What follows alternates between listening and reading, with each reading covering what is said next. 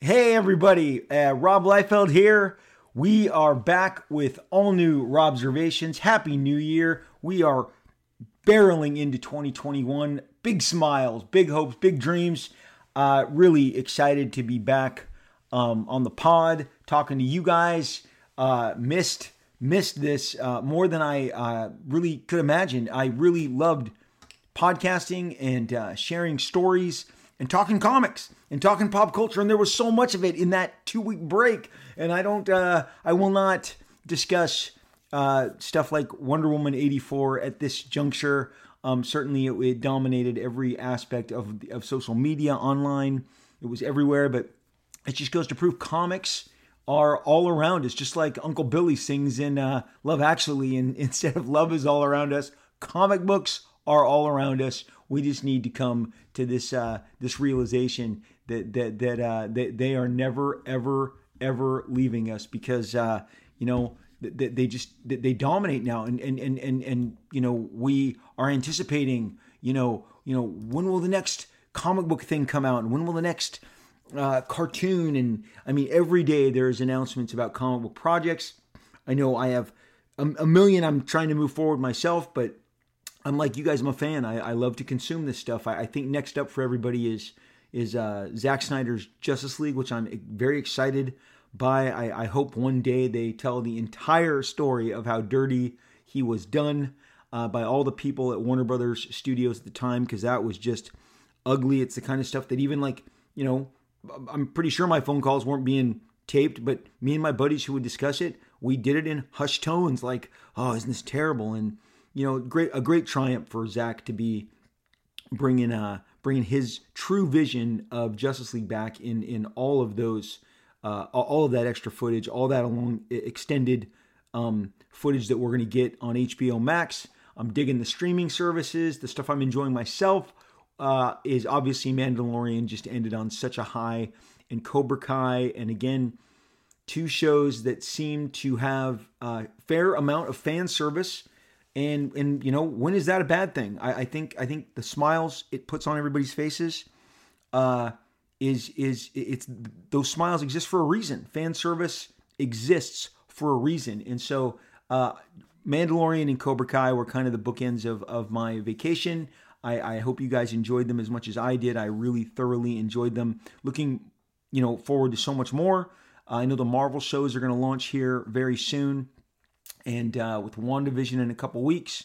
Uh, Winter Soldier and the Falcon, or Falcon Winter Soldier, however you say it. Very excited for that one too. That looks really amazing and maybe full of um, some surprises. So anyway, we are back, and the the the series that we're going to start today is in celebration of a little fella, a little buddy of mine, known as Deadpool, Mr. Wade Wilson, Mr. Merc with the Mouth. Uh, he is turning 30 uh, th- this this year. The cover date on New Mutants 98 is, I believe, February or March of 91, even though the book actually arrived in the middle of December uh, from the newsstand. And again, it's funny when people people online will argue with me like that didn't come out in December. No, it did. It did because New Mutants 100, uh, obviously two issues after New Mutants 98, we shipped that book monthly.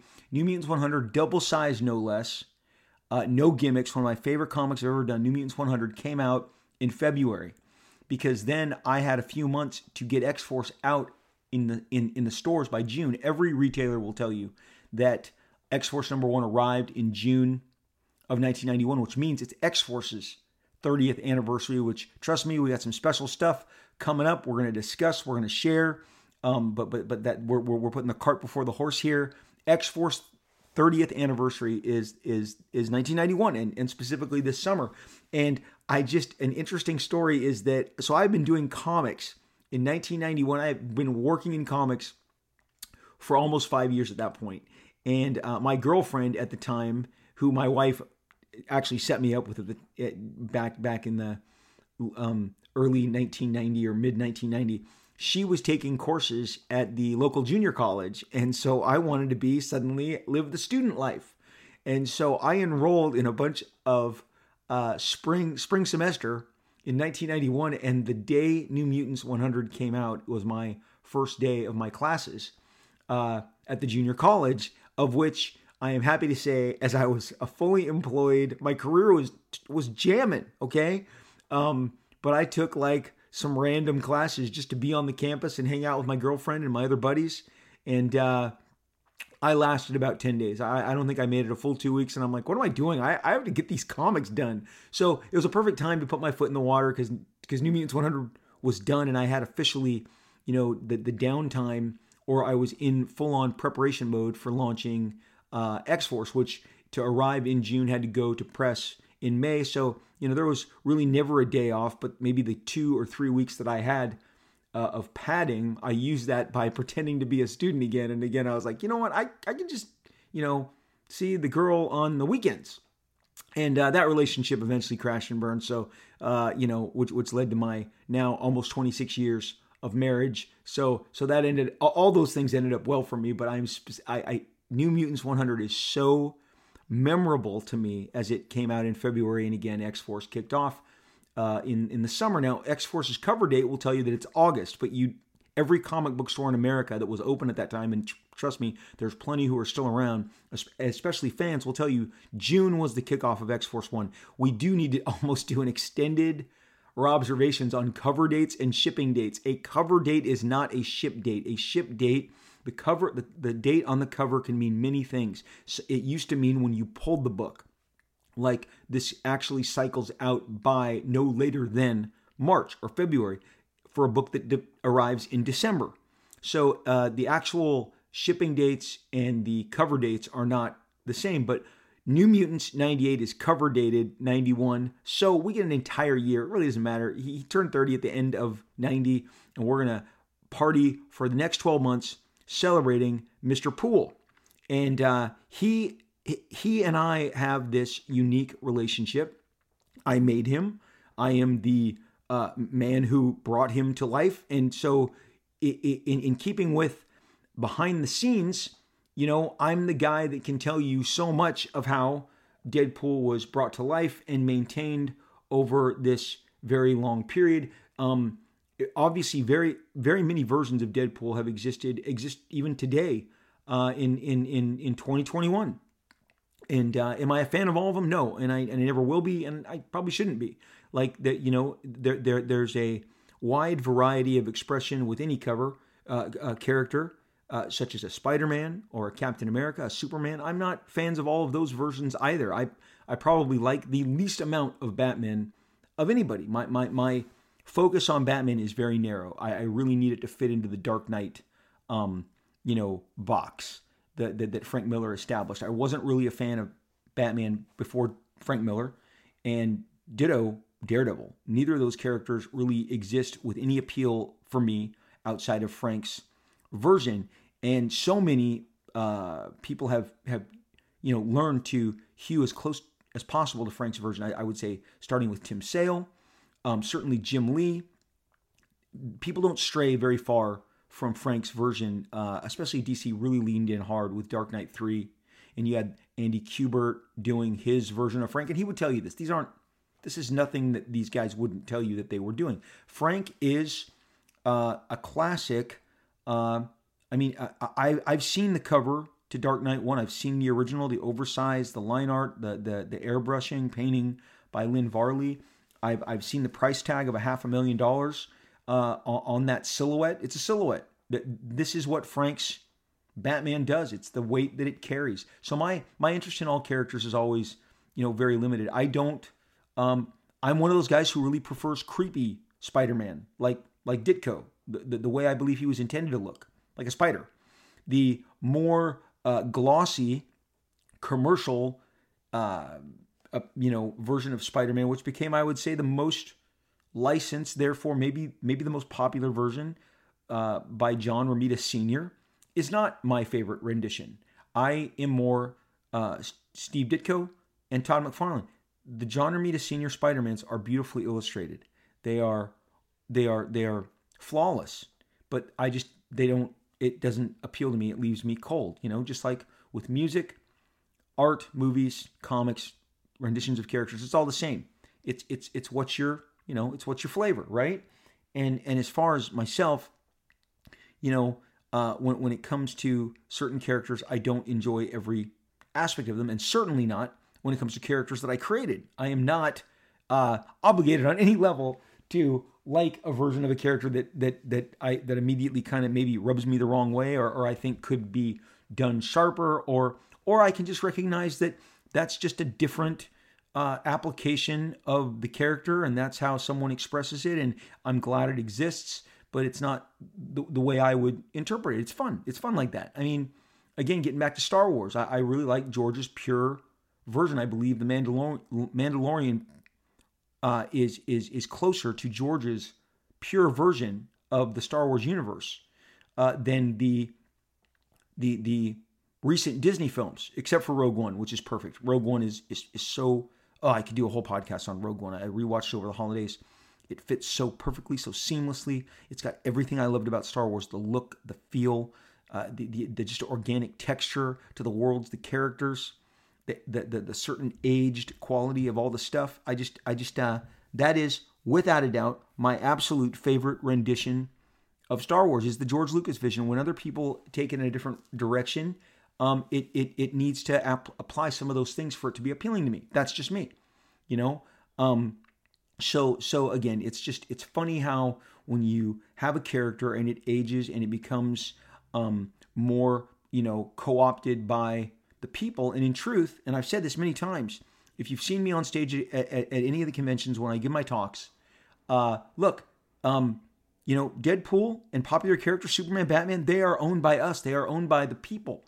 Marvel owns legally the character, but the the the the the characters are shared uh, by the fans who love them, adore them, celebrate them on merits of their you know that, that, that, that exist outside of Marvel Comics. When when I see 20 Deadpool cosplayers, um, yes, Marvel owns that the, the, the Deadpool character. Disney owns it. Marvel owns it. The, the, the, the trademark, the, you know, they don't own those cosplayers who are putting blood, sweat, and tears into those outfits and and and carrying on for days in in fantastic fashion, entertaining all of those those performances, those renditions, their expression of Deadpool. That's theirs. They own that. They love that.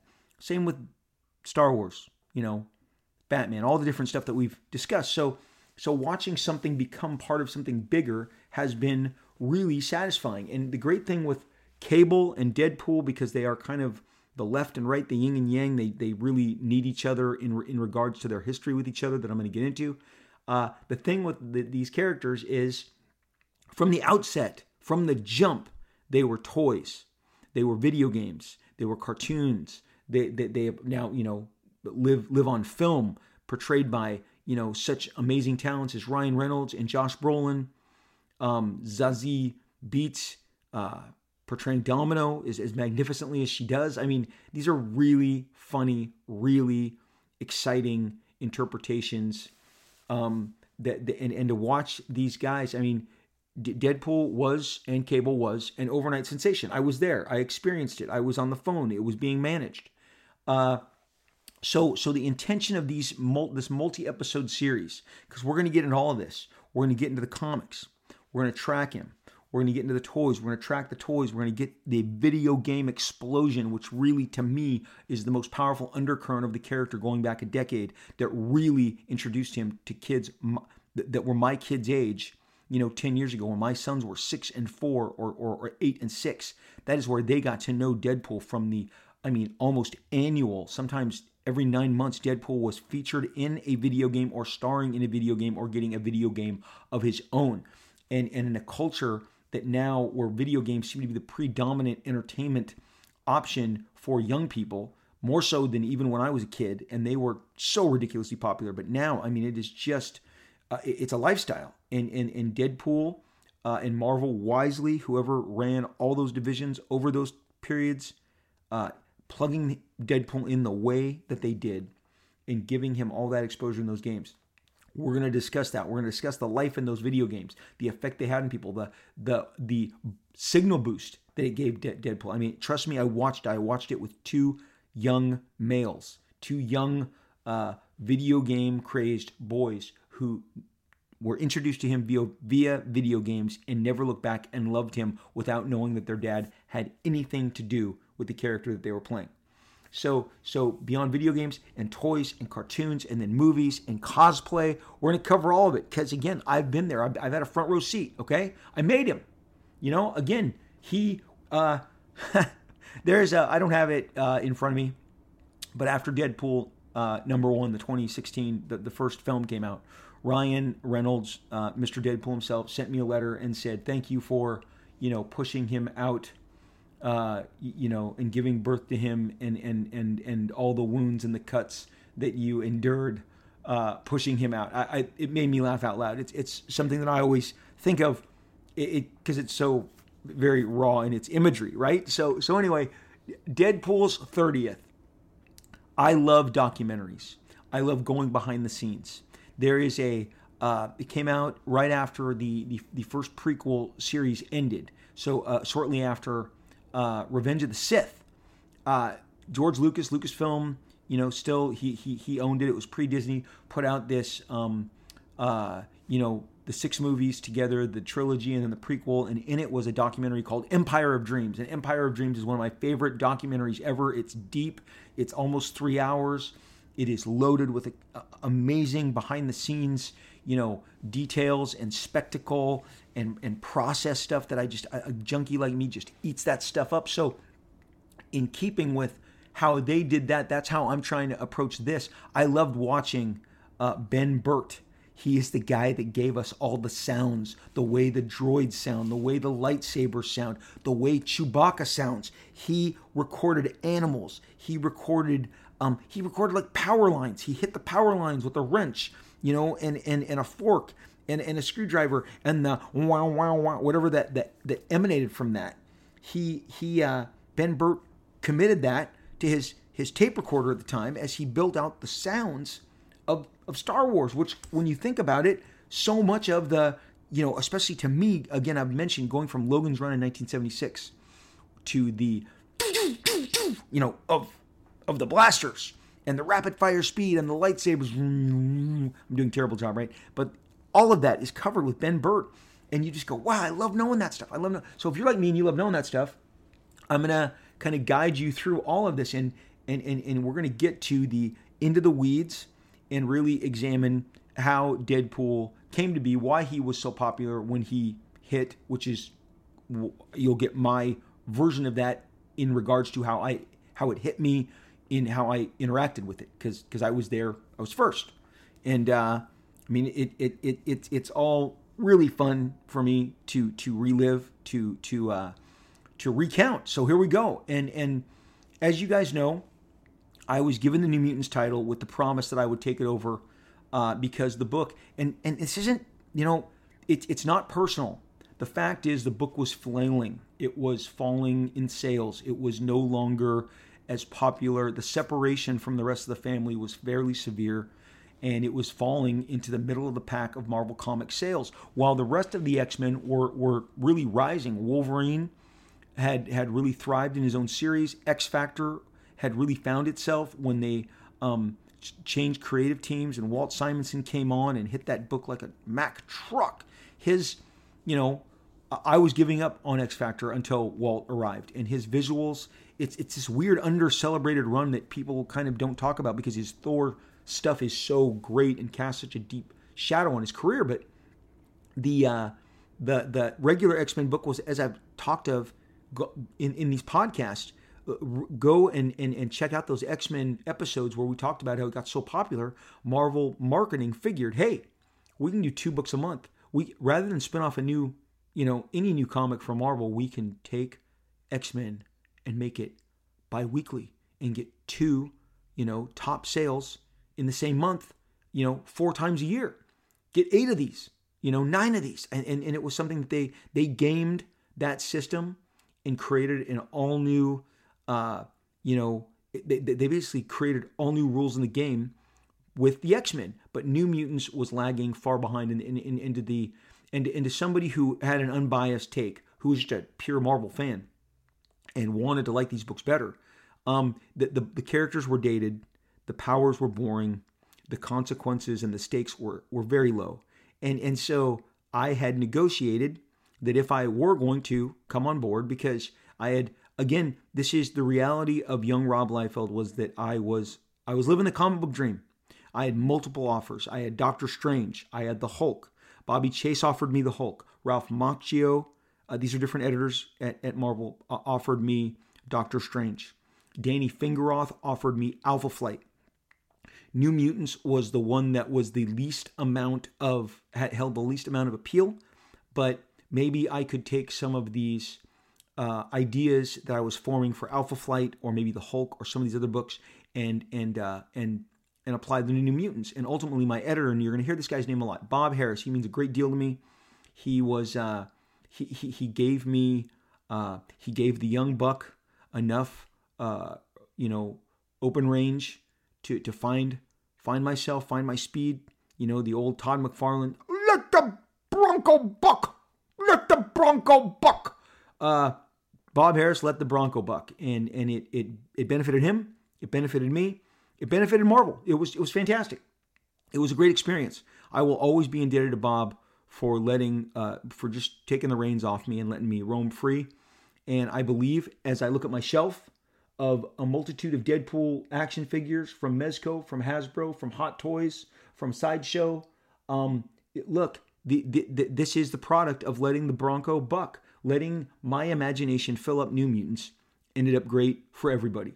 Ended up great for everybody. Continues to pay off for all involved. So I will always um, be indebted. Have my admiration goes to Bob for allowing me and so uh, to, to, to, to, take on New Mutants and alter it. And part of that alteration was introducing Cable, and we've gone over the origin of Cable. Those are several different episodes.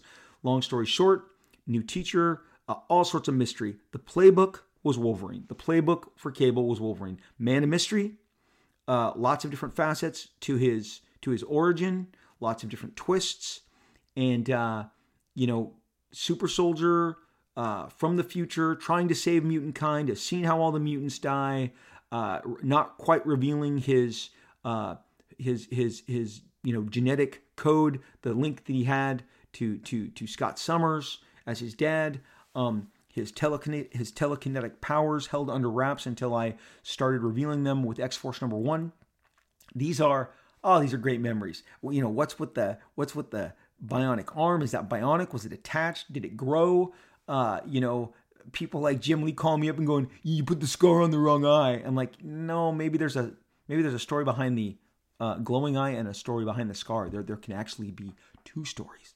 Um, everybody wanted to kind of give me their their take, and I just wasn't having it. I, I, I wanted to do my own thing. Bob let me do my own thing. There was nothing to lose. It was a no lose scenario. Bob told me if things don't work out, they're canceling it. They're going to cancel the book if things did not work out on New Mutants. So, you know, away I went. Cable took. He was exciting. I think people underestimate how many new characters actually appeared in New Mutants 87. Off the top of my head, there's Cable. Obviously, he's the big guy. But then you had all of Strife. You had Reaper, Wildside, Tempo, uh, Forearm, one of my one of my favorites. Um, uh, you, you had Thumbelina, obviously Strife, and there's another one besides Tempo. Uh, oh man, uh, she, she melted things, but I'm I'm I'm I'm I'm not remembering her name at this time. But we, I, I think there's 12 or 13 new characters that I introduced. That yes, I have contracts on. They're you know I have character agreements on these characters that go back all that. I had to fill out all the forms back then. If you filled out, a, if you created a character, you filled out the form. You you filled out, you know, you're I'm I'm artist writer. I'm you know this is the character's name. Here's my rights. This is this you know what i'm going to get in regards to what marvel was giving out in in character uh you know sharing a character share program. It was instituted by jim shooter. I, I i was aware of its existence. I knew that i would need to create a lot of characters to turn this ship around. Another facet that you need to know i was in competition with two gentlemen named todd mcfarlane named jim lee also uh, erik larsen there was a bunch of us. We were trying to make a splash. Todd McFarlane referred to us as the L Boys. Larsen, Lee, Lim, Liefeld. Okay, we all crashed the party at the same time for whatever reason. We all had L L names, and so so you know the L Boys, Lim, Liefeld, Larsen, Lee, And so so here we go. So we're off to the races. I'm I'm on New Mutants. I'm able to do all this stuff, introduce all these characters, introduce the Mutant Liberation Front, introduce Strife, not telling you who Strife is, not showing you who Strife is behind the helmet, telling very few people, keeping that to myself. And uh, you know, we did like one. I, I, we did basically six issues, and then there was a crossover that I was not as enthusiastic about because I was getting my wish. The sales had gone up uh, uh, in such an enormous fashion, and I experienced this. You know, put yourself in my shoes. I would do local stores to promote the, the the comic books in Southern California. There was not a lot of talent, nowhere near the amount of people still in New York. We were called the the West Coast Mafia. You know, just kind of like West Coast rap. The the the, the because we all were on the West Coast. Erik Larsen, Jim Lee, myself. Todd McFarlane was in Vancouver, so technically West Coast. Marc Silvestri, um, who kind of bridged the old guard and the new guard. Jim Valentino, we're all West Coast guys. Art Adams was West Coast. So, so the West Coast was really rising up with the advent of FedEx and fax machines. We could, uh, you know, we could play. We could play the game. We could we could contribute in the same way that all the guys who had been living in New York. And, and just so you know, guys like Frank Miller, Howard Chaykin, Neal Adams, Walt Simonson, George Perez, John Byrne, Mike Zeck, Jerry Ordway. I mean, the list goes on and on. These are all guys in New York. They're in Brooklyn. They're in Connecticut. I, I stayed at some of their houses. At, at, went to some of their lofts. Um, you th- they would walk into Marvel Comics. They'd get assignments. They'd drop off work. They'd pick up new work. They'd they'd they'd roam the, the the, the editorial offices. They'd get you know additional short stories, covers, whatever. That's how business had been done up until that point. The West Coast guys changed it because you know with the advent of technology, we could be just as accessible, and and and and we were we we could be reached, and and and provide the work in sometimes faster than the guys maybe in New York who, who were slacking off and had been doing it a long time. My generation definitely, I've covered this again, re- returning to this topic. My generation benefited from the guys that we grew up worshiping had been in their 13th, 15th, 16th year of their career, maybe some longer, and and their enthusiasm wasn't wasn't there. And and and, and our enthusiasm was fresh. And so we attacked, we literally attacked these opportunities. So I'm in competition trying to stand out and doing it with New Mutants, which is a lagging title. It doesn't have the sex appeal of Spider Man and it doesn't have the sex appeal of X4, X Men. X Men and Spider Man are, are battling for the top two spots.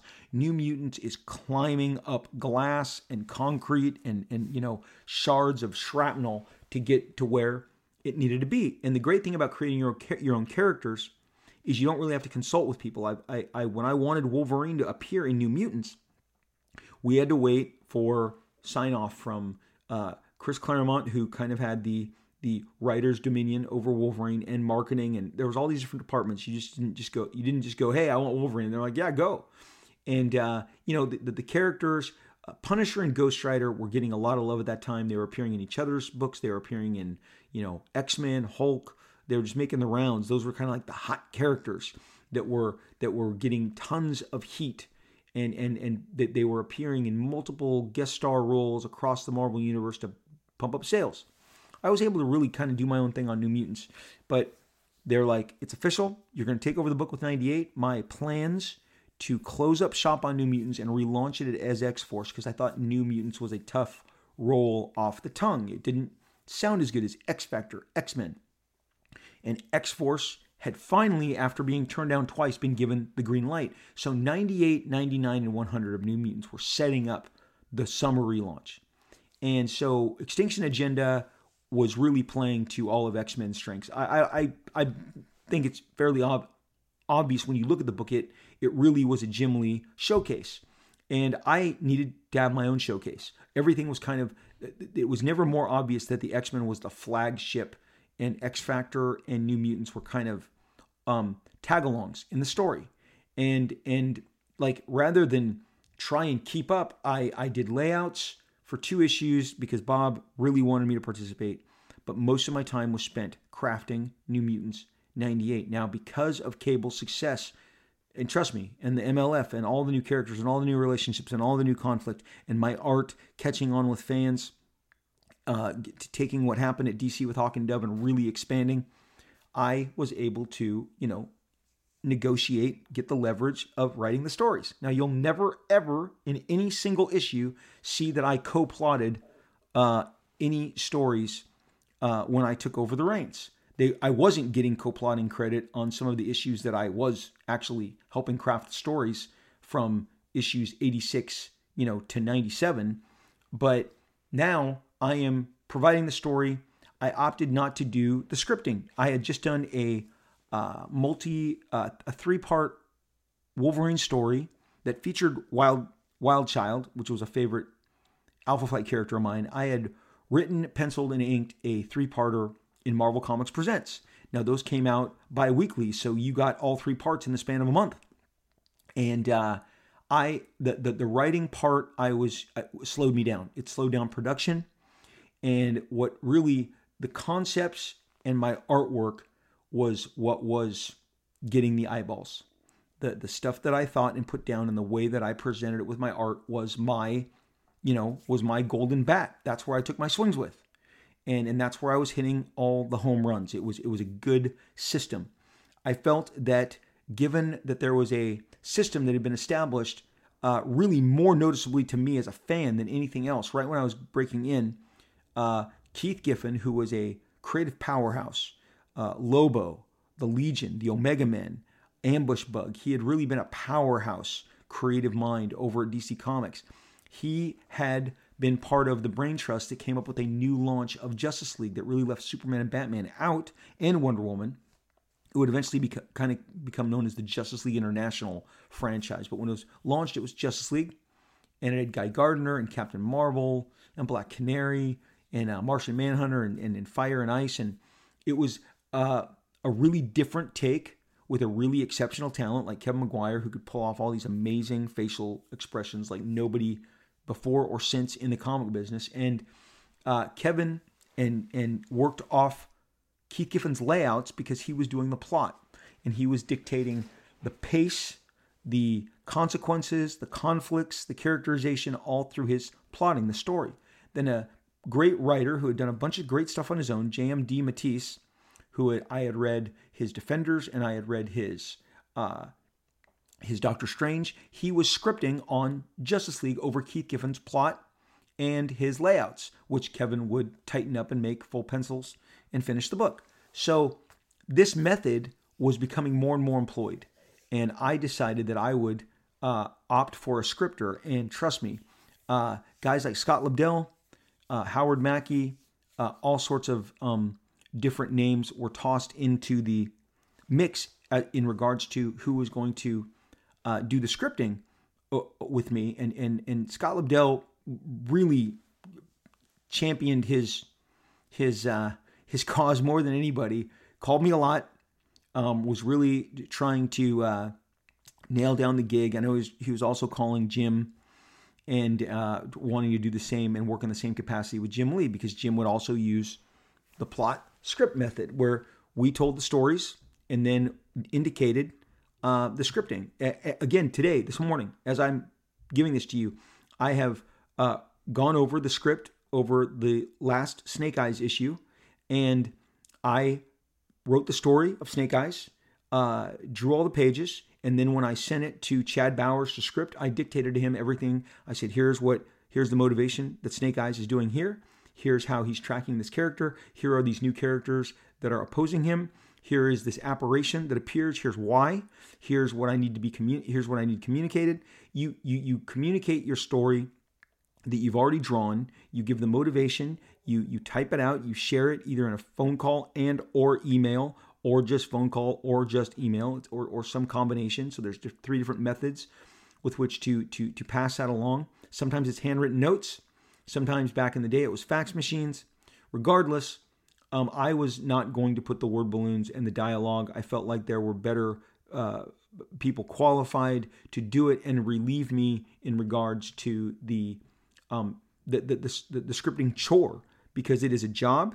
It has a separate price placed upon it, but it also takes, even if it took me 72 hours, that's 72 hours I did not have. I knew I did not have it. So kudos to Frank Miller and to Walt Simonson and to even my buddy Todd McFarlane, who were able to script their own work given that opportunity, having just done it on Marvel Comics Presents, wearing all three hats, I said, no, I'm I'm I'm gonna actually ask for script assistance, just like the Justice League, so that there's you know what we call snappy patter. But I am not alone in calling this snappy patter, as you're gonna see, because we're gonna again we're getting into the weeds here. We are getting deep, deep, deep into the weeds and into the process.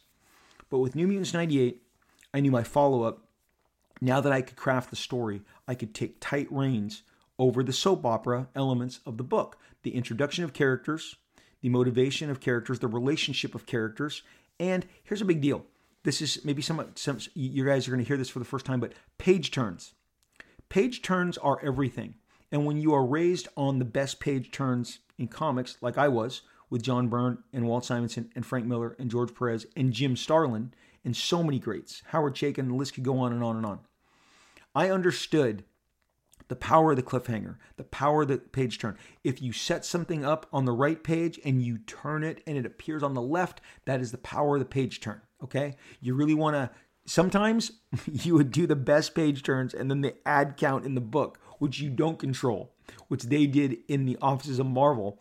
And you know, because whatever brand of sneaker wanted page 17 and, and, and wanted that double page insert earlier in the decade, in the last I think in, in 2010, 20, no, about 2013, I think there was a Batman issue. And there was an like a a, a four page ad in the middle of all the DC comics and it wasn't just the Batman issue but people were like this is wrecking the flow of the story and they have a point. It is really disruptive when your page flows don't go as you um, determine I mean on Snake Eyes number 1 when I when I laid out the the the pages I thought oh man I'm to have to put an ad right here to make this page turn work. And then IDW said, no, you can just draw another page and, and so that we don't need ads. And, and that's what I did. So I added a page and all the page turns in Snake Eyes 1, 2, 3, 4 are exactly as intended.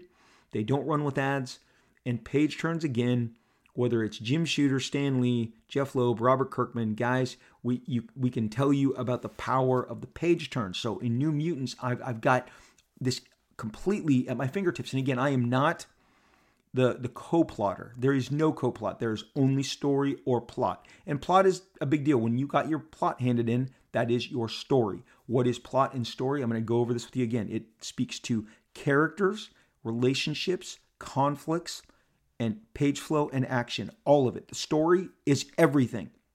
The story dictates what's going to be said and expressed.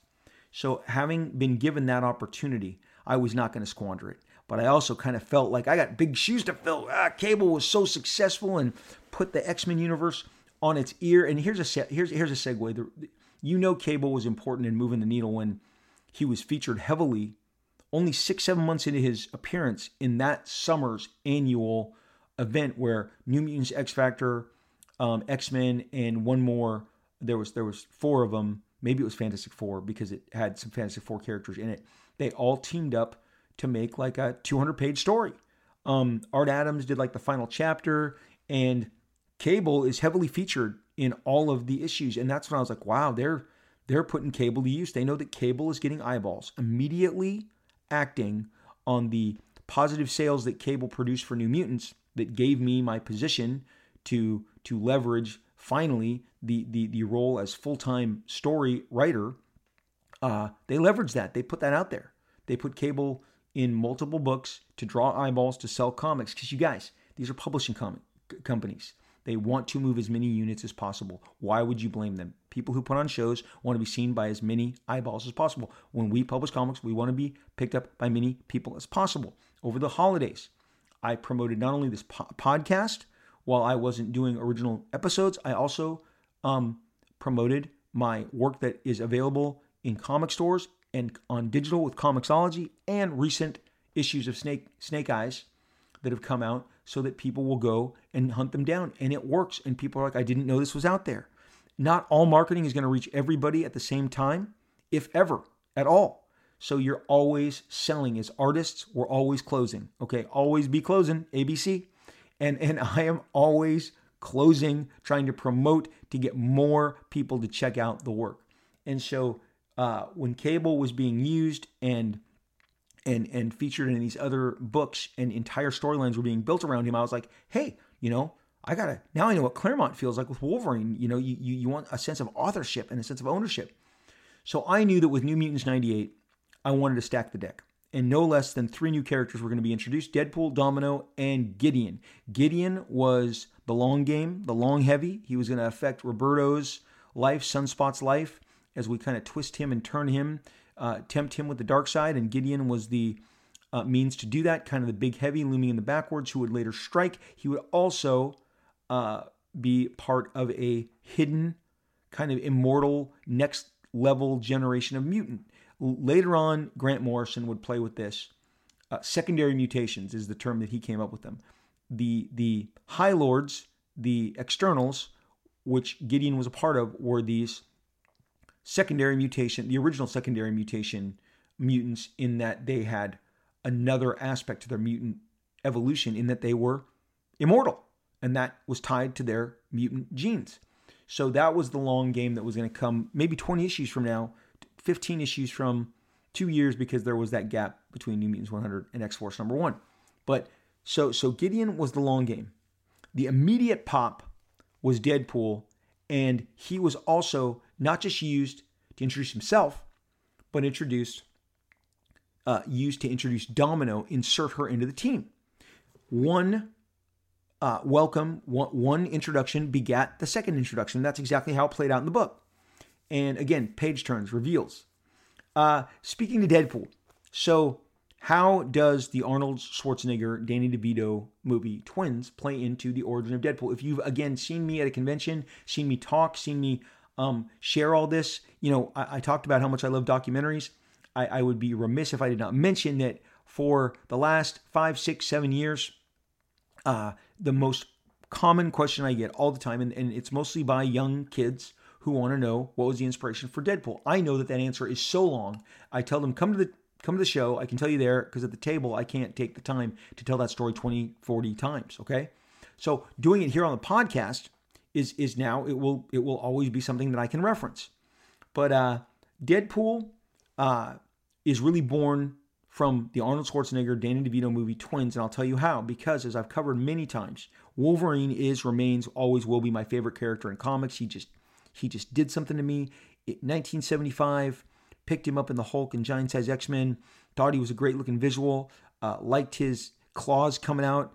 Um, was always just any droplet of character they gave, I would eat up. And in the Dave Cockrum early days on the X Men, he was more interested in Nightcrawler by his own admission in every interview Dave ever gave. And in Chris Claremont will continue to tell you Dave did not have a lot of use for Wolverine, who was part of the international flavor that they were establishing with the character by representing Canada. You know, Colossus had Russia, Sunfire was Japan, Aurora was Africa, Nightcrawler was Germany. You know, you had you had this international flavor. So so Dead, Wolverine was showing up to represent Canada, but Dave Cockrum didn't really have a whole lot of love for him. It wasn't until John Byrne, a Canadian, came on the book that he ramped up interest uh, the the representation, the appeal of Wolverine, and then over the years, all the different droplets of who is he? Uh, does that healing power mask aging? Is he much older than he appears? Uh, all of the different you know aspects of his origin, the Wolverine miniseries with Frank Miller, taking him into Japan. We've covered that. The the Shogun influence from that great best-selling novel and miniseries, and then you know rounding using using the Eastern culture, uh, the, ya- the the the threat of the yakuza, the the the the idea that he is a a gaijin, the way of the Ronin, all this stuff now impl- implementing and, and, and influencing Wolverine. I was into all of it, all of it. I ate it up. I knew that with Cable, uh, and and and I was trying to again, as I've referenced here already, take that playbook and make a man a mystery, a man with every little breadcrumb counted, everything counted, every everything played towards the bigger picture that we were going to unveil over time, because that's how the, the, the longevity and, and the admiration and the relationship and the bond of the character would be created. Well, with Deadpool, um, I, I had the name because I had seen the Dirty Harry movie Deadpool, and I wrote that down on my way home. A lot of times I would go to movies and I would, or or you guys, I had a character in in Youngblood a, a, a book that I launched at, at, at Image Comics. There's a character called Cougar. Okay, Cougar. We drove as a family a Ford Cougar, and and that was our family car in the in the late 70s, early 80s, mid 80s. a Cougar. We had a Ford Cougar, and I thought that's cool. And I didn't know anybody who had the name Cougar, so I wrote it down in my book of names. Uh, in Youngblood, there was also an alien race called the Katellans. Uh, my office was on Katella, okay? K A T E L L A. There was a character in Youngblood called Brahma. My best friend played football for Diamond Bar, uh, Diamond Bar High School, and uh, they were a badass wrecking crew of a football team the years that he played, and they won CIF, and they were the Diamond Bar Brahmas. And they a Brahma is a formidable bull. And so I was trying to get names that hadn't been used. Cougar, Brahma, okay? With with when I would see or hear a name on a car, you know, uh, I couldn't do Jaguar. There was already an Archie Comics character named Jaguar, okay? That's where well, Cougar hasn't been taken, okay? So this is how I would cultivate names. So I had Deadpool, the name waiting in the wings. But when I saw Twins, which again, Arnold Schwarzenegger is the biggest star in Hollywood at this time. He is the biggest action star. He is the biggest marquee. Um, everything that he does is is hugely, hugely successful. It is it is always making the studios money. Twins was his first foray into comedy. This is when he was going to lean completely into a comedy, not just do smart comedic lines in action films and he was paired with Danny DeVito, who was a wonderful comic book legend from Taxi and Throw Mama from the Train. I mean, but the entire marketing, they're wearing the same clothes, they're hugging, they're wearing the same aqua, uh, you know, shirt with like burgundy stripes and tan slacks and sunglasses, and it's twins. And the reason to go see the movie is to find out how could these two guys be twins? Well, it turns out, sorry, the movie has been out for you know 35 plus years, so I, I don't feel bad spoiling this. But at the end of the movie, you realize that Arnold Schwarzenegger has been genetically created in a lab and has been manipulated and that is why he is so physically superior in every way and and and yet how does he genetically match up with Danny DeVito and the the guy in the lab the scientist the professor uh, very uh, openly says that Arnold was all the good stuff and and then Danny DeVito goes, but what about me? What am I? And the doctor, I think he had a German accent. He goes, you know, you are you are the crap. You are the crap of the program. And and Danny DeVito goes, I'm the crap. I'm the crap. And Arnold Schwarzenegger goes, You're the crap. You're the crap. And and and it's a great comedic moment. It's warm. It's funny. And of course, now you understand why these guys have this bond that they do. But in my head, I'm sitting there with my comic book brain going, This is Weapon X. This is Weapon X. Wolverine is the good stuff. It's when they refined Weapon X, and they had called him Weapon X a number of times now. And so I, on Monday, after going to the Friday, man, that twins saw it at the Brea Marketplace, okay, and uh, near the Brea Mall. It's no longer there, but that that it's now a you know a gym. But but saw it with my friends. Opening night, packed theater, long line to get in, people roaring with laughter, and and I said, this is interesting. So on Monday morning, I called up Bob Harras. I said, Bob, I need you to tell me something did I miss something? Has there been something that I missed in some book somewhere where I know that Weapon X is Roman numeral, so he's Weapon 10. Have we introduced 1, 2, 3, 4, 5, 6, 7, 8, 9? And he says, No, we have not. I go, Perfect. I go, Deadpool is 9. For all intents and purposes, Deadpool is Weapon 9. And as Weapon 9, he's like before they perfected it. So he came out scarred, hideous, compromised, deranged. And, and that is, can I tie Deadpool into this program and establish that he has connections to Wolverine, the same program that, you know, produced Wolverine. And Bob said, "Yeah, go with it, man. I'm good." And I got to tell you guys, that's how it always went. From from the outset of Cable and, and outlining what I wanted to do, I was never, ever, ever met with resistance from the externals to Domino to Deadpool to Cable to Strife, Strife's big reveal, all of it, all of it. They just, I, I was able to push every single idea I had through. I never um, was was uh, rebuffed.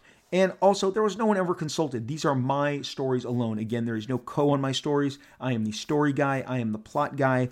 The this is where all these ideas are being generated. I'm very hyperactive, and I see that it's working. I see the crowds glowing, growing. Um, I'm doing these comic store appearances, as I mentioned, and and each one is getting more and more and more crowds, and they're excited, and they're buying multiple copies because they're just excited, not because they're worth more. It's just the lines were getting longer. The signings went for hours upon end. And I could tell like people were showing up for me. And look, here's the deal they were showing up for my visuals, my art.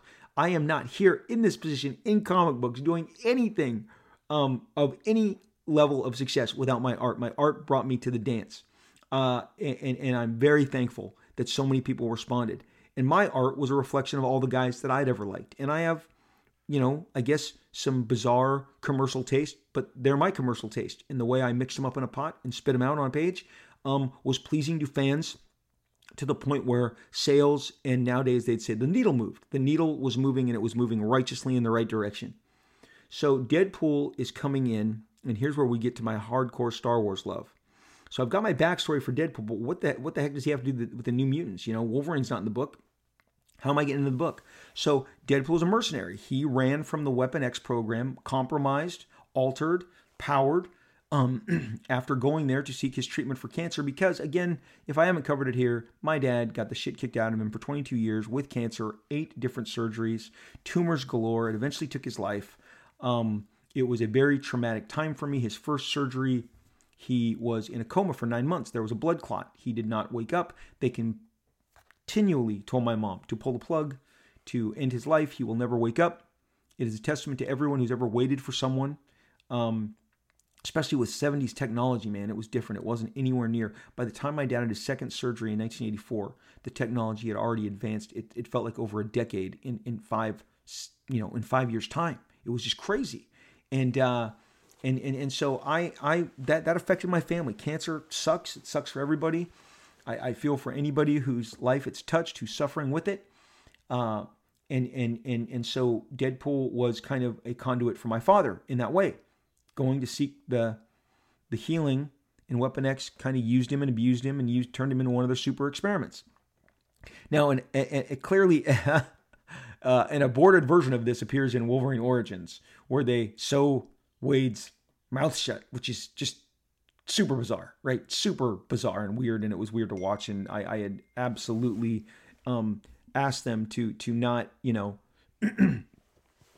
not do that. I wrote a letter to the studio. I went, you know, to the studio into the executive's office. I asked them to not go that way. We, we know that that's not how it turned out. Ryan thankfully kind of course corrected that in the after credits of X of uh, of of, of Deadpool 2. Um, but the way that Deadpool would get in to New Mutants, he would be acting as a mercenary. He put his abilities for hire, for sale. And so, being a kid of 1977 Star Wars, and watching all the developments afterwards. Because if you were a, a, child who watched Star Wars and came out of the theater, if you were 9 or 10 or 11, 12, you saw it at its base. You saw how it grew. You saw Splinter of the Mind's Eye, the first, you know, spin-off novel uh, released. You saw all the Marvel comics begin the the the, the day one ground zero, um, you know, uh,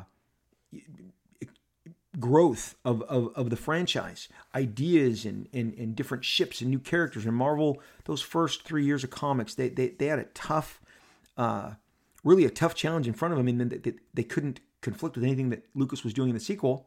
So they had definite parameters, like Luke and Vader couldn't really ever fight during that time. They would fight in dreams and, and hallucinations, but, you know, because they didn't want to, uh, they didn't want to take away from what was going to happen in the inevitable sequel.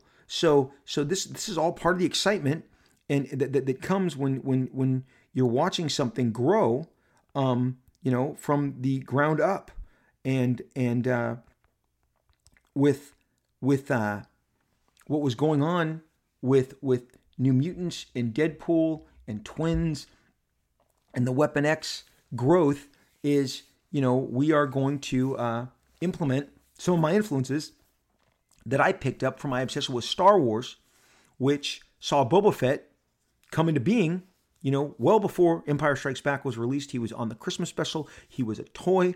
I bought those toys. I cut those proof of purchases out, mowed lots of lawns, mailed them in, waited months.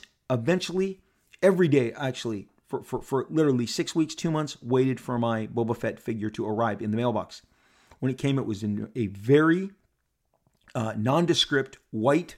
Everybody who got it knows this. Very nondescript, white, elongated little. It looked like toothpaste, but but the box, the white, had no covering. It had no Kenner banner on it. It had no Star Wars. It was just a nondescript. Like it looked like you were going to open up and get a tube of toothpaste. Boba Fett was wrapped in plastic. I got my Boba Fett. I didn't know anything about Boba Fett other than what I had seen that he was a mercenary in the Christmas special and that he was semi treacherous, that he turned on them and tried to take down Han, and that he had a great name and he had a great visual. And Star Wars is a testament to great names and great visuals. Luke Skywalker, Han Solo, Chewbacca. Come on. R2D2, Darth Vader. I mean, it continued. Darth Maul. I mean, General Grievous. Names, visuals matter. They get us excited. They're the first thing that get us excited. There's a reason, you know, they put so much into those trailers. They want to razzle dazzle you with the imagery. Then at the end of the day, I guess, you know, we come out and we like stuff based on how it moved us. But so much we do not give visuals enough due. It's weird. I, I've, i constantly wonder why that is. I, I wonder why we don't give the visuals more due.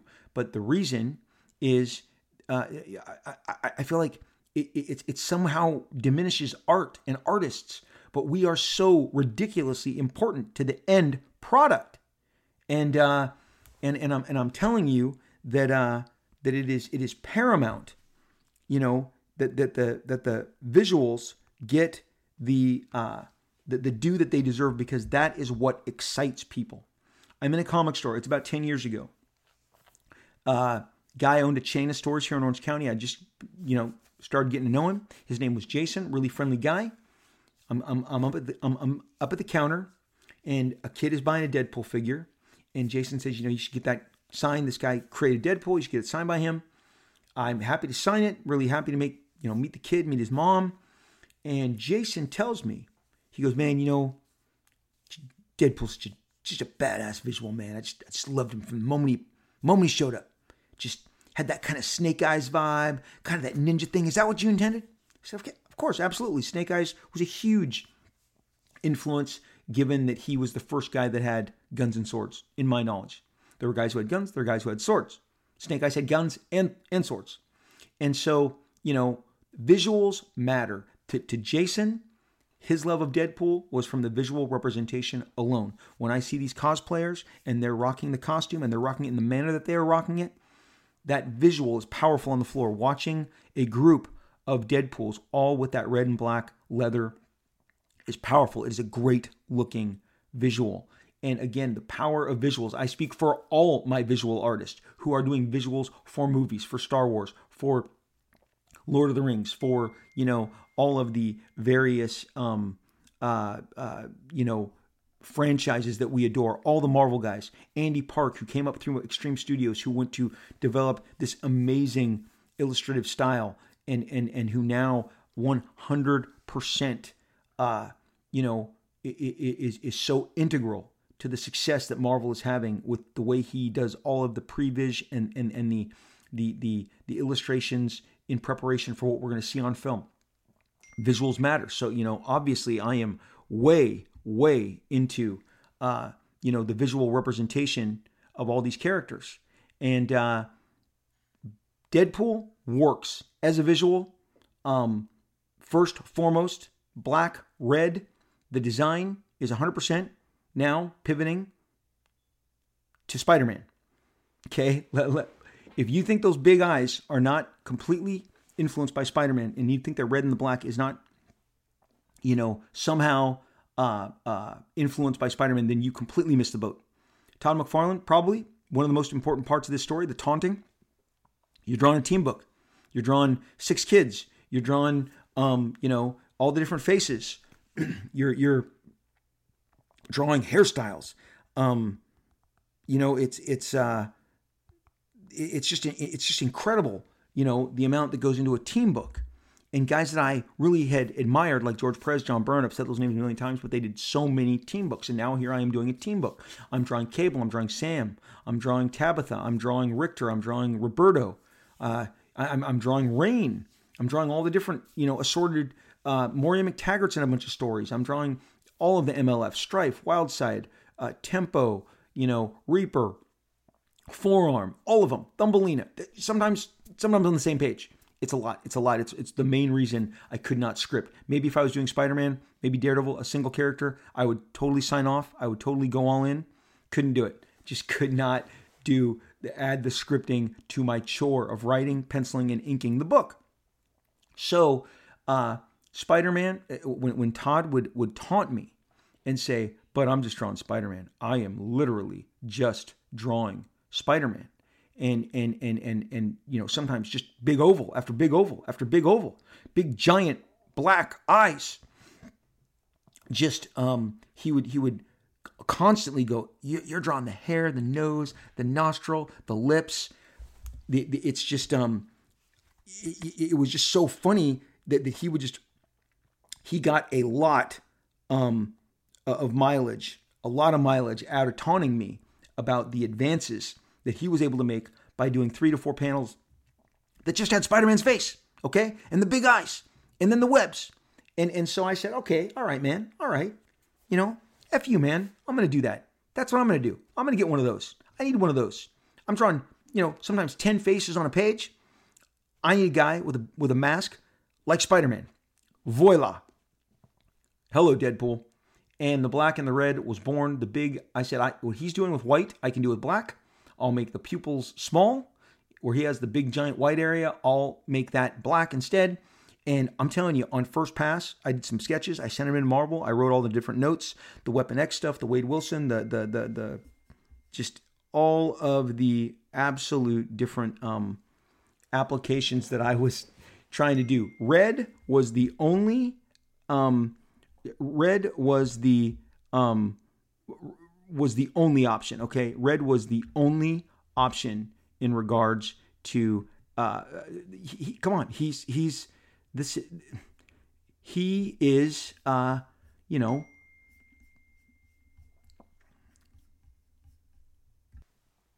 Deadpool is 100% Spider Man uh, driven, but the red and the black, you can't make a character called Deadpool who's going to have a lot of blood spilled, who says it's dead. Death is in his name.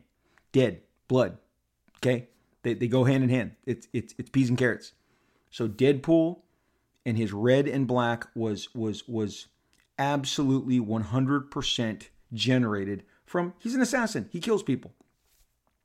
In the movie when they said that he made his costume red so that you wouldn't see him bleed. To my knowledge, that is Rhett, Paul, and Ryan. That is brilliant.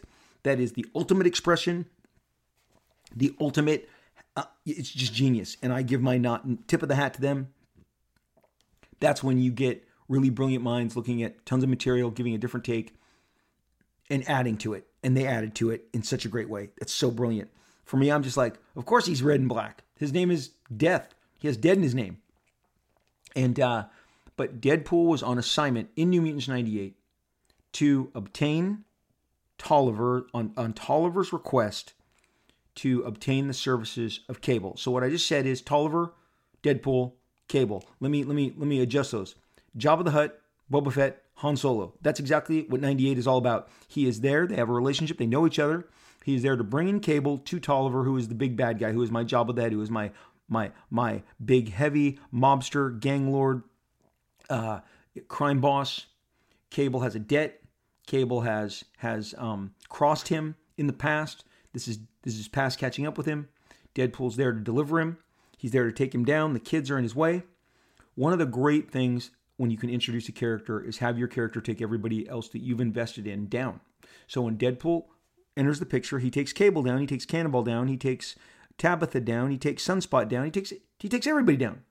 And immediately in your head you go, "Oh my gosh, I love this character. Nothing is better than when a character enters, good or bad, and takes down everybody in one fell swoop. It really enhances a villain or an anti-hero.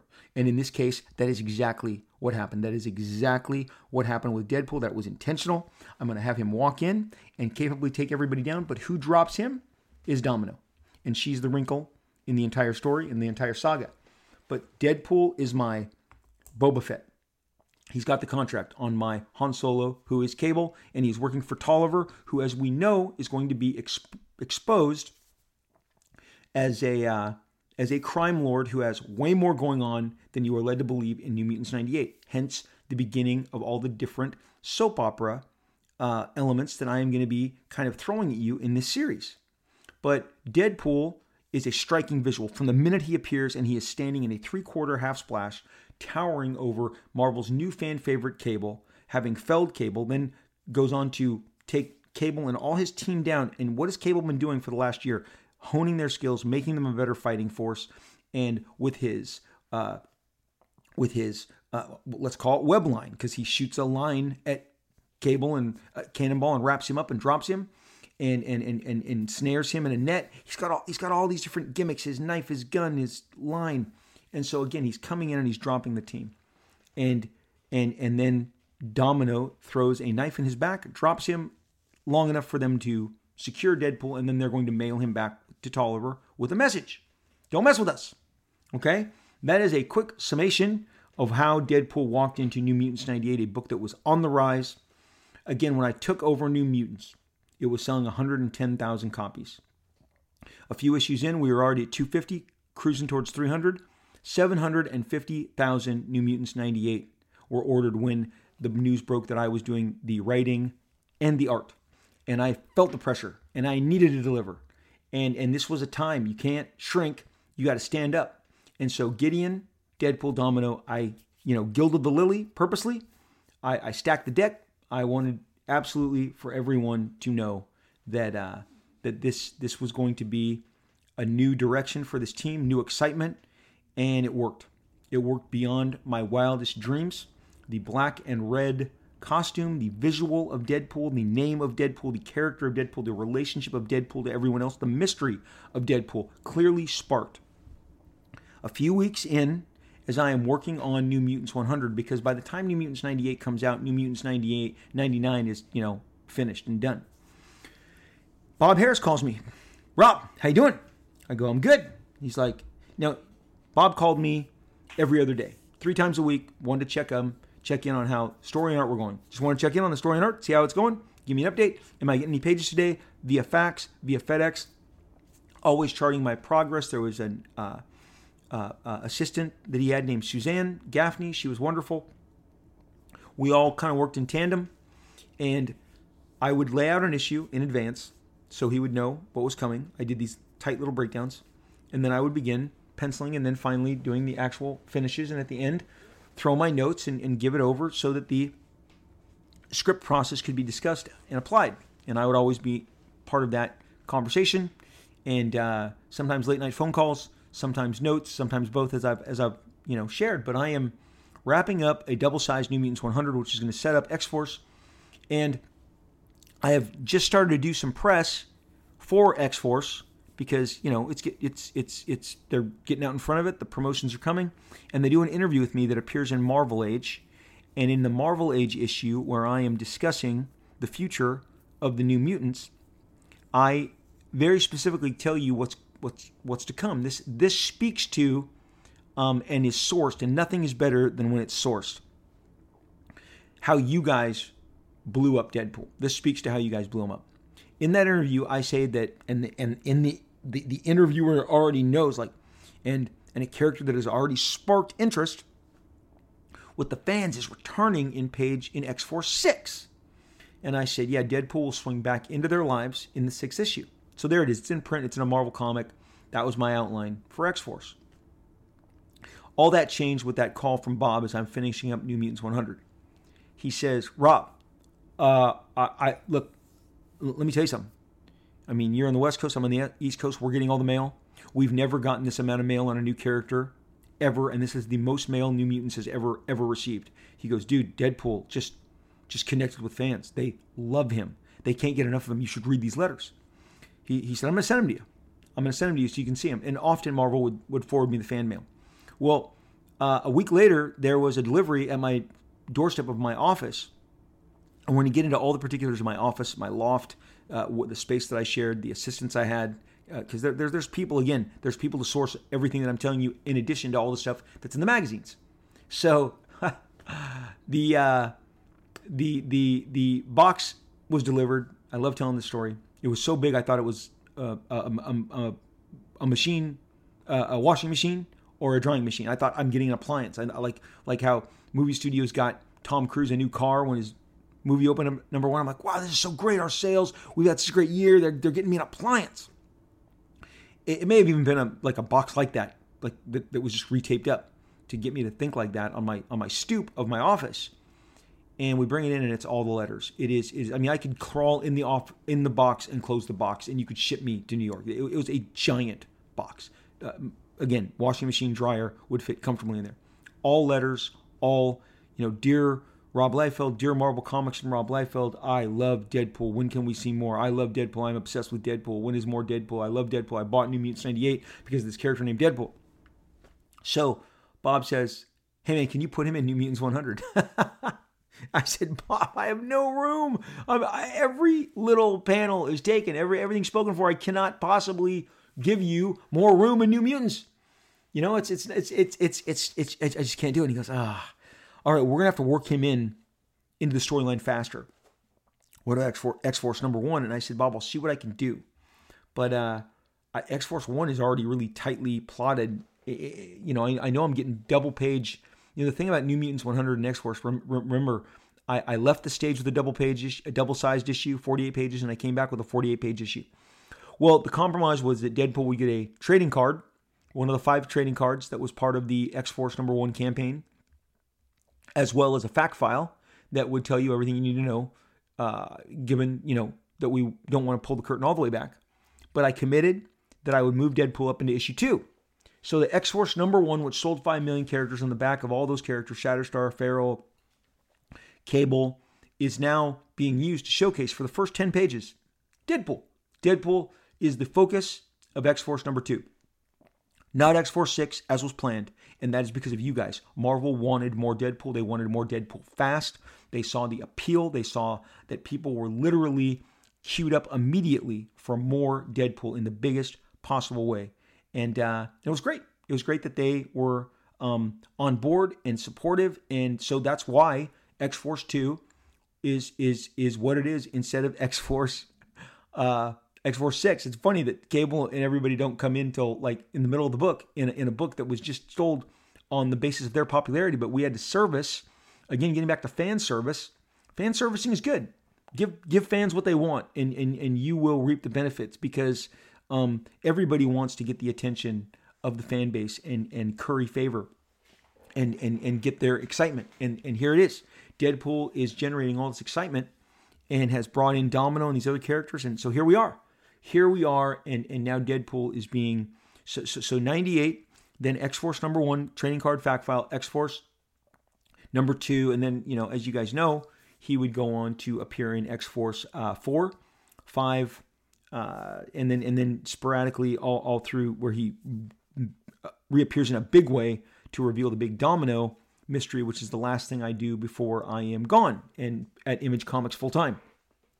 But that trajectory also includes that um, while X Force number one is being assembled and ready to go and make a June launch, I get the phone call that the toy company Toy Biz has been to the Marvel offices and they want to make action figures of X Force.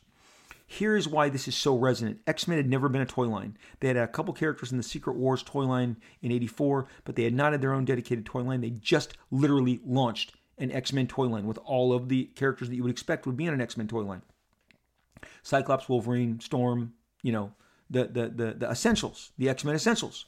You would think a second wave would give you, you know, Sauron, Beast, you know, more of the expanded Havoc, Polaris, the, the characters that I loved.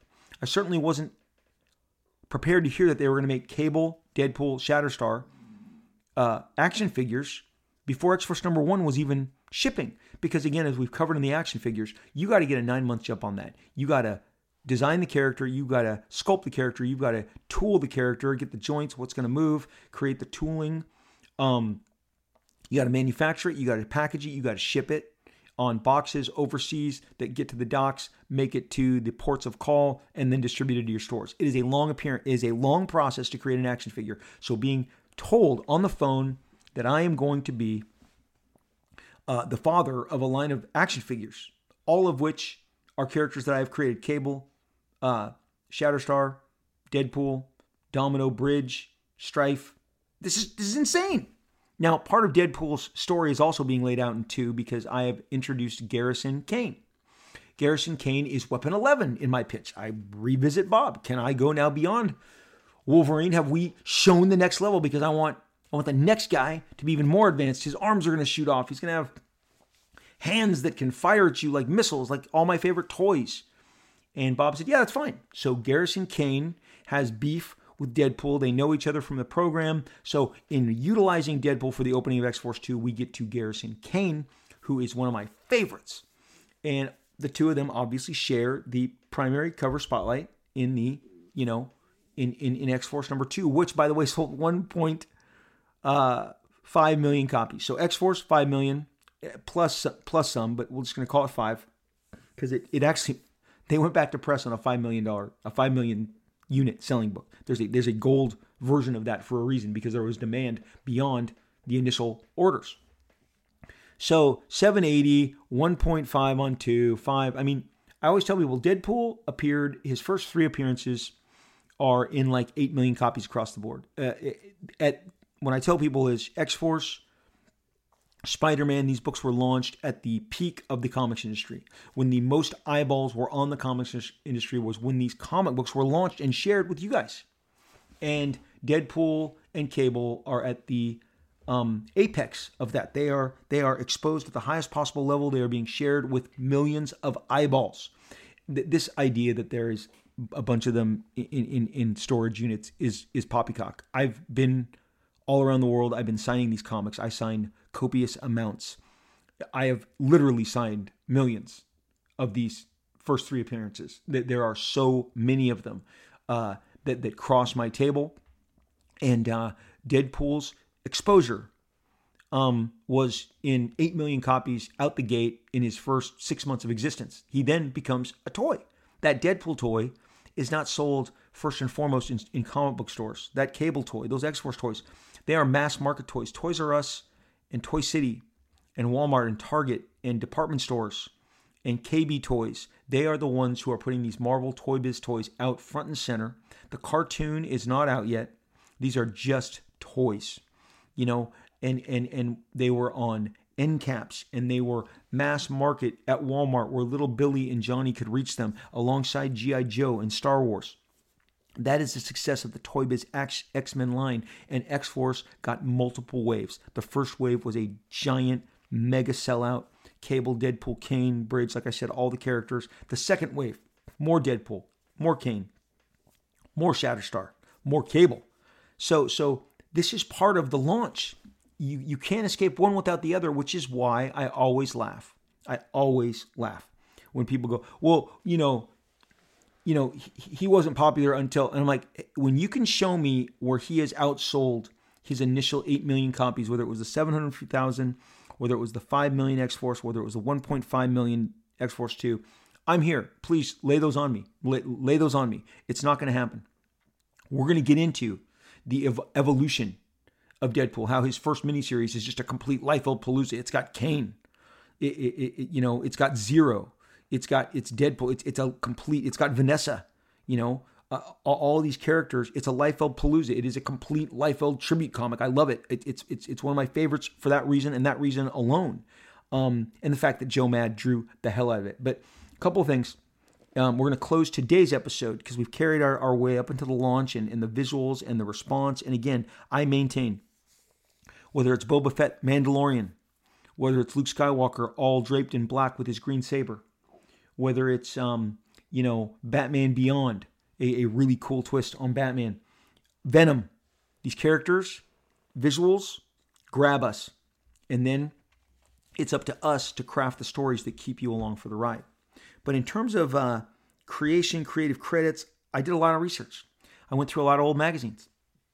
So I want to read to you some, again, sourcing that is, that is fantastic that can be found. And we're going to start in Wizard number four. Now, I, I have been open in, in in in the idea that I'm not a big fan of what Wizard eventually became, which was incredibly abusive. They were drunk on their own influence, and they loved to um, get media uh, to to rise and fall. They loved to get comic book figures to rise and fall. They, to actual comic books to rise and fall. They were really um, completely and totally drunk on their own power. It that they soured. They they pissed in their own milk. They soured a, a really good thing and it was unfortunate because in the early days they were pure fan driven. They they just they just shared the stuff that they loved. Um, but in the early interviews were done by more of the journalists that had been on the scene for years, not these kids who would later become drunk because a toy company sent them a bunch of free figures for promoting them. And, and the card companies sent them a bunch of free cards because they promoted them. That this this was way before that because that all happened. The, the, the, kind of the downfall of Wizard is something that I've talked about. I don't want to. I'm, I'm, never going to do a full episode on it. I know some of you are, are, are so like do an episode on it. I, I that's just I don't have that bandwidth, but I can talk about in intermittent stages. You know how how the how, how the magazine was launched and then it was later compromised and then just completely came to its own demise. But the fascinating thing um, that I that I want to share in regards to creator and creator credits was actually penned by one of my favorite writers. His name is David Michelinie, and David Michelinie wrote some of my favorite issues of the Avengers, of Iron Man, and of Spider Man. He is one of the most celebrated writers of the Bronze Era. The Iron Man that he did with Romita Jr. and Bob Layton uh, is the celebrated run. The first two Iron Man movies can't exist without it. The, the Kirby and and Stan Lee stuff introduced the character, but then everything that happens after that, um, you know, all of the storylines, all the different armors, the armor wars, um, you know, War Machine, all this stuff is is a product of David's run. And Demon in a Bottle, Bethany McCabe, um, um, just even even as as as you will um, find out, um, you know the the Scott Lang, the Ant Man that Paul Rudd, uh, uh, you know, portrays on film is is a product of David Michelinie and his collaborators, and so uh, you know the, the the the funny thing is, in back in 2018, he penned a memo that he put out um, to the entire world for the entire world to interact with. And uh, it was really, really interesting in regards to, uh, you know, how he approached, uh, you know, th- this idea of of creators, creator credit, and uh, and and and so he wrote this on July twelfth. Uh, you know, that was a good year for him. Ant Man two, I think, came out and then Venom was coming out. So he wrote this. He committed this. I'm going to read it to you. David Michelinie, July twelfth, 2018, Random Musings. This is again from David, so I'm reading from David. I usually try to avoid controversy both on this page and in my life, but escalating events, most recently an article at Comic Book Resources entitled Who Created Scott Lang, or I'm sorry, Who Really Created Scott Lang, forced me to weigh in on the topic of creator creation of character creation to weigh in on character creation in comic books. In the good old days, writers and artists pretty much created new characters because they wanted to. It was fun. It was a kick to see something that you made up appearing in the stories that you were telling. But then both Marvel and DC started programs where creators shared in revenues from new characters. I've touched on that. That is was one of my one of the silver linings of providing so many new characters. Again, I've told you guys where Todd's like, "What are you? What, what, what, are you doing creating all, all, all the new characters? It's, it's making us look bad. Like, like everyone's like, where's your new characters? Like Rob. Okay. The silver lining was the shared revenue. Marvel's initially policy, initial policy declared that for them, the first person to write a new character and the first person to draw that character were technically and legally the character, the creator of the character, regardless of who had come up with it or when the character was actually first published. For example, Again, this is David Michelinie. I'm reading from David's post from July 2018. I came up with a new character in a Marvel series that I was writing and introduced that character in a one-page teaser plugged into an ongoing ongoing storyline. The regular penciler for whom I had and have nothing but tremendous respect and admiration drew that specific issue. In that teaser, the character appears in only one single panel seen from behind in black silhouette with no details. The artist moved on after that issue, but because of the single panel silhouette, he is considered by Marvel to be a co creator of that character and has been paid accordingly. Let it be known that I am a great believer in giving credit where credit is due. Again, this is David Michelinie that I'm reading from. And I readily admit to having co created quite a few characters in the last 40 years. All of those characters introduced while Bob Layton and I were co plotting, co plotting, not single story, single plotting, co plotting, sharing the story credit together. Iron Man, Jim Rhodes, Justin Hammer, The Ghost, they were all co-creations because we worked out the stories and introduced those characters together. Same with characters Shira Brie and others that were introduced when Walt Simonson and I worked on Marvel's Star Wars series because again, we were sharing input on the plots. However, there are other characters that I come up with came up with entirely on my own, sitting at my desk in my office with no input from anyone else in the planet. Characters that I put into plots along with their names, backgrounds, motivations, personalities, frequently visual descriptions, and even bits of speech patterns. These plots were seen by editors who, after approval, then sent them along to other creative individuals in the chain. But if I say I created such characters like Venom, Carnage, Taskmaster, Scott Lang, and so many, many more, some will come back, but what about such and such? But what about he or she and what they created? And according to some definitions, that is true. So, dot, dot, dot, again, continuing, David Michelinie is writing this. I'm going to change the terminology. Feel free to add co creator to my credits as much as you like, but the bottom line is that I and I alone originated these characters. I was the first to think of them. I brought them into this world. If I had never been here, these characters would not have been born, nor would they exist. And that is not a fact, an opinion, or an argument. Uh, that is a fact. An opinion and argument cannot change that. The end. Let me read that last line. I'm going to change the terminology. Feel free to add co creator to my credits as much as you like, but the bottom line is that I and I alone originated these characters. I was the first to think of them. I brought them into this world. And if I had never been born, these characters would not exist. And there's not a fact, opinion, or argument that can change that. The end, David Michelinie.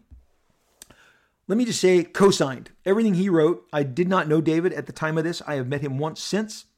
I have great admiration that he wrote this. Co signed Rob Liefeld. Co signed. He covered all of it. The, the weird um, uh, aspects that let people sneak in the door, coattail, whatever it is. Um, that that is not for us to control. It's it's it's a relationship we enter into willingly, knowingly. Um, I got what I needed out of my um, creativity and it fueled me and it launched even more creativity with my own company and and a catalog of characters that are constantly being pursued that go beyond the awesome stuff that I was able to contribute at Marvel. Now, when it comes to um, Deadpool and their the scripter who was uh, won the job, uh, the, the, the job from Lobdell and Mackie and all these other guys. The the scripter does interviews in early Wizard magazines with uh, um, he does interviews where uh, issue four of Wizard. Like has has has this interview, and it's it's like insane, and uh, and it, that, that it's this early on. I just I just was not aware that it was this early on that this stuff would exist, but uh, he talks about the fact that he is only scripting on New Mutants with me, and uh, that, Marvel Age that I referenced earlier, where I said that Deadpool would return in issue six in the early stages of promoting X Force, was in Marvel Age 102. If you want to look that up, okay. Um, the uh, the the scripter in an issue of uh, of of Wizard, Wizard number four, uh, speaks to the fact. He says, in regards to why he even took the scripting, he says. Uh, he says, I write more dialogue in the New Warriors than I do in X Force. In New Warriors, these characters enjoy talking to each other. The X Force characters don't enjoy talking to each other as much yet. They understand that what they have been chosen to do is not exactly open to conversation. I don't see them t- sitting around talking about Magnum PI like they used to in the New Mutants. It's more about fighting. Um, maybe maybe a slight dig there. Uh, it may be considered grim and is certainly a different approach for me, he admits, to his scripting work over New Mutants and X Force when I was providing stories. Um, the the funnest thing that that, that, that is in here. So in, in, in here, here's part of the you know what he's discussing is how definitely scripting is different than writing. Okay. Um, the scripter says that he accepted. This is I'm reading from Wizard Four. He accepted the assignment to script X Force because it allowed him to explore a side of youthful heroes he couldn't handle in the pages of New Warriors. If I'm going to work in the comics medium and work for Marvel, I understand the parameters under which I am able to operate. I am able to do and say certain things about young superheroes in the Marvel Universe that I cannot do in New Warriors because it's not appropriate for those characters. It's a good exercise, the scripter says, scripting over someone else's story. It keeps me fresh and I feel like it keeps me on it keeps it helps me on my other writing. Of course, the money and the attention is great, but it's more than that. In many ways, it's an honor. Um, yeah, I'm pretty sure it was the the, the, the way the, the contempt that I picked up on the scripting that I was receiving uh, was that it really was just for the money, and it was good money. It was house buying money. X Force, if you scripted X Force number one, you probably got a three hundred thousand dollar check. Um, and I was thanked profusely by the scripter, and I was so touched when he came up to me at San Diego and just wanted to tell me how much he appreciated the fact that he chose me to ride along in the X Force mobile, in the New Mutants mobile, and that it provided him a house. And I was thrilled for him, for everybody I've ever helped elevate or or or, or break in or give a plum assignment, coll- collaborate in this way. It's exciting. It's it's it's incredibly rewarding, and I uh, I really appreciated that. I appreciated that sentiment a great deal. Um, it's it's interesting. All in, in New Mutants, uh, 17, I believe. So, I'm, I'm sorry, Wizard number 17. They speak of the New Mutants Heat on 98. It says he's lean, he's mean, and he's a butt kicking machine. Who do you ask? Why, Deadpool, of course, in issue number 98. Rob Liefeld introduced three new characters Domino, Gideon, Deadpool. Domino was supposed to be the most important since she now co leads X Force. Gideon was next in line of importance since he will now play a major role in the life of disrupting Cable's mutant team. And then there's Deadpool, the antagonist. He turned out to be so much more. Fans cannot get enough of this wise ass badass and with other supervillain appearances skyrocketing in value. Sabretooth Venom, New Mutants 98 is one hot ticket. And it shows the covered X Force 2, which hasn't isn't out yet. So this is literally based on New Mutants 98. X Force 2, it says, expect Deadpool to climb even higher in the popularity polls as his plans are revealed in future issues of X Force. And it's got X Force number two under coming soon. Okay? So again, this is how the press was seeing this, was how they were interacting and, and reacting to all of the stuff that was going on with the events in X Force and New Mutants. And I want to close with this one element. So we've ridden the David Michelinie thing, which I concur and agree with 100% whole cloth. That is his sentiment is my sentiment. And uh, and the thing is that um, you know people like to co-opt and grab a piece, sometimes bigger than than what what was intended or really literally does exist. Um, and and over time, over 30 years, and that's why I'm doing the making of Deadpool. This making of Deadpool segment exists to clarify. I was there. I'm there at the birth. He comes out of me. And there's this argument. Uh, no, th- there's nothing that would have changed uh, with any. Uh, Scott Lobdell, the others would have all been using the same parameters. This is hilarious. In uh, in in Wizard 17, they they interview the scripter, and uh, the scripter specifically speaks to the fact that things are moving differently now. One of the major differences between when Rob Liefeld was plotting and now that I'm plotting the book is that I will slow down from time to time, let the reader catch up before I start sprinting again. The change in speed isn't the only shift in X Force since Liefeld left the title. The scripter brought back two former New Mutants, and at the same time, he has separated Cable and Domino. The only um, X Force's only adult figures from the rest of the team. I can't have Cable and Domino find X Force because this Domino's never even met them. Okay. Interesting. Again, stylistically, talking about now that he is doing the story as opposed to Rob Liefeld doing the story. But the best part, and this is how we're going to end today, whew, packed first chapter of the making of Deadpool in 1990, 1991. This is how it all goes down. The last, in Wizard 17, I'm going to read verbatim uh, fr- from this, uh, this interview. Uh, speaking about putting Deadpool in an appearance in Nomad, which the scripter was writing. Hopefully, I'll be able to show a little bit more about Deadpool um, also in his miniseries. I really like the character, the scripter says. Rob Liefeld created Deadpool's look and Deadpool's name, and I provide the snappy patter.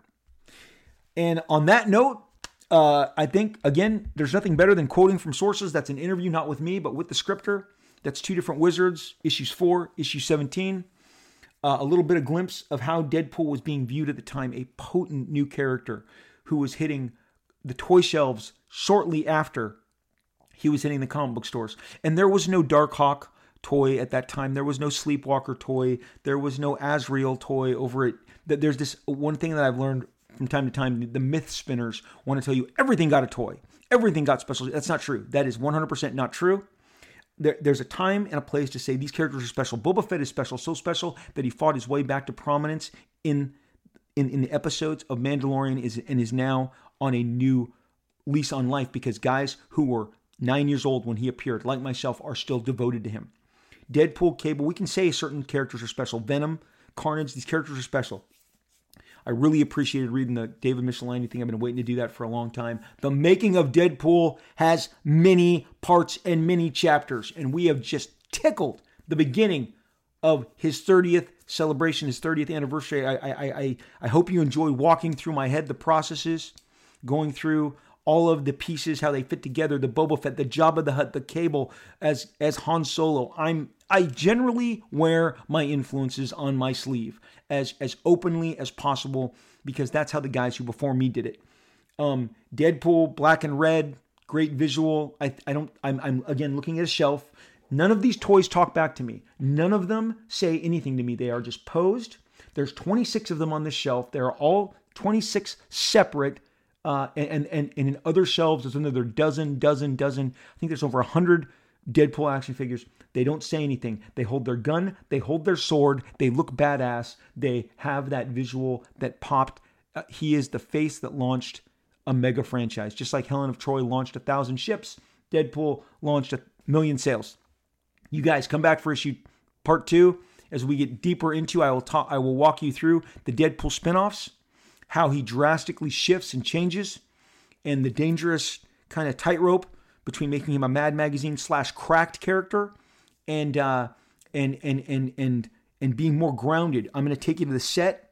Deadpool 1, Deadpool 2. We're going to do the movies. We're going to do the video games. This is the beginning of the journey. Thank you so much for joining me.